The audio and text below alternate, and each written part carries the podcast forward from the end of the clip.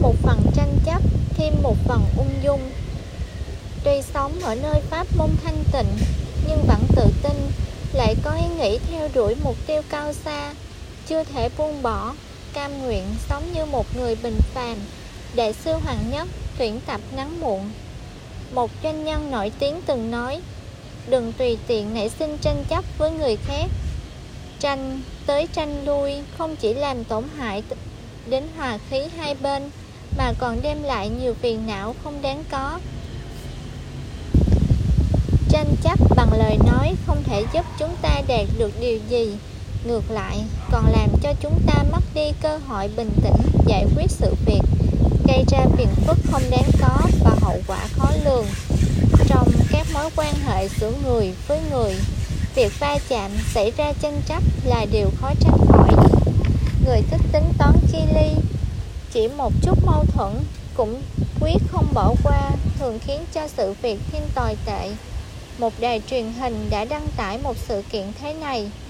Trên một cây cầu vượt, có hai chiếc xe hạng sang vì va chạm mà gây ra xước xác nho nhỏ. Kết quả, tài xế trên hai chiếc xe trách cứ lẫn nhau. Đầu tiên là đấu khẩu, sau đó đánh nhau. Cuối cùng cả hai đều xích đầu mẹ trán phải vào bệnh viện vào giờ cao điểm đi làm hoặc tan ca. Người nhiều xe đông, hai xe va chạm là chuyện khó tránh. Nhưng hai bên, vì chuyện này mà nảy sinh tranh chấp, cuối cùng phải ngậm quả đắng. Tạm thời không nói đến chuyện ai là người sai trước, ai là người vi phạm luật giao thông. Chỉ riêng chuyện tranh chấp này đã đáng để chúng ta suy nghĩ. Thật ra, nếu bình tĩnh suy nghĩ, ta sẽ thấy, sống trên đời rất ít khi người ta có thù oán đến nỗi không thể đợi trời chung. Nhưng thi thoảng vẫn xảy ra một số va chạm nhỏ với người khác, đó là chuyện bình thường. Có người từng làm thống kê, có đến 90% các vụ án hình sự đều xuất phát từ những tranh chấp nhỏ. Rất nhiều cặp vợ chồng ly hôn cũng vì hai bên suốt ngày cãi nhau, toàn về mấy chuyện vụn vặt trong cuộc sống, lời qua tiếng lại không ai chịu nhường ai. Cuối cùng gia đình tan vỡ. Nhịn một chút, sống yên bể lặng, lùi một bước, trời cao biển rộng. Đối với một số vấn đề không vi phạm nguyên tắc của bản thân, chúng ta nên bớt tranh chấp thì hơn. Có một số chuyên gia tình cảm khuyên nhủ các cặp vợ chồng trẻ. Nếu có một ngày khi bạn nảy sinh tranh chấp với bạn đời, bạn nhường cho người đó thắng, thì họ có thể thắng được gì? Nếu bạn thua thì bạn thua cái gì? Thắng và thua ở đây chỉ là chữ nghĩa mà thôi. Tiếc thay chúng ta lại thường lãng phí thời gian và sức lực vào những cuộc cãi vã vô bổ. Rồi vì cái gọi là thắng thua vô nghĩa mà mất đi rất nhiều tình cảm đáng quý. Do đó, chúng ta phải học cách hạ thấp cái tôi của mình bớt tranh chấp vô nghĩa chỉ như vậy, chúng ta mới có thể dành thời gian ung dung đối mặt với thử thách thực sự, mới có thể tập trung sức lực để làm việc có ý nghĩa.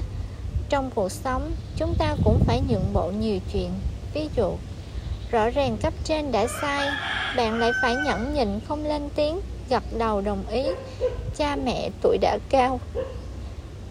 Bạn biết rõ quan điểm của họ không đúng, nhưng vẫn phải phục tùng bạn thấy không vui khi phải nhượng bộ người khác bởi vì bạn không cho rằng người ta đúng. Nghĩ đây chỉ là nhún nhường khuất phục bất đắc dĩ.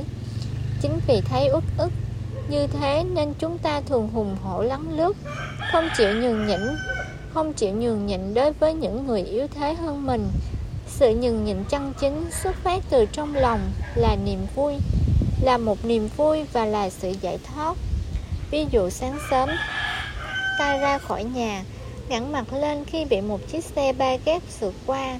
Chủ xe ba gác rất sợ hãi, nhưng ta chỉ nhẹ nhàng nói, không sao, anh đi đi. Sau đó, ta nói với bạn của mình, nhìn ông ấy thật đáng thương. Mới sáng sớm mà phải đi kéo hàng, đúng là vất vả. Nếu phải đền một bộ quần áo cho tôi thì một ngày làm việc của ông ấy coi như uổng công rồi. Thế đấy lòng khoan dung làm cho bạn cảm thấy vui vẻ từ trong tâm. Cuộc sống như vậy sẽ bình thản ung dung, là sự độ lượng chân chính, là một niềm vui lớn.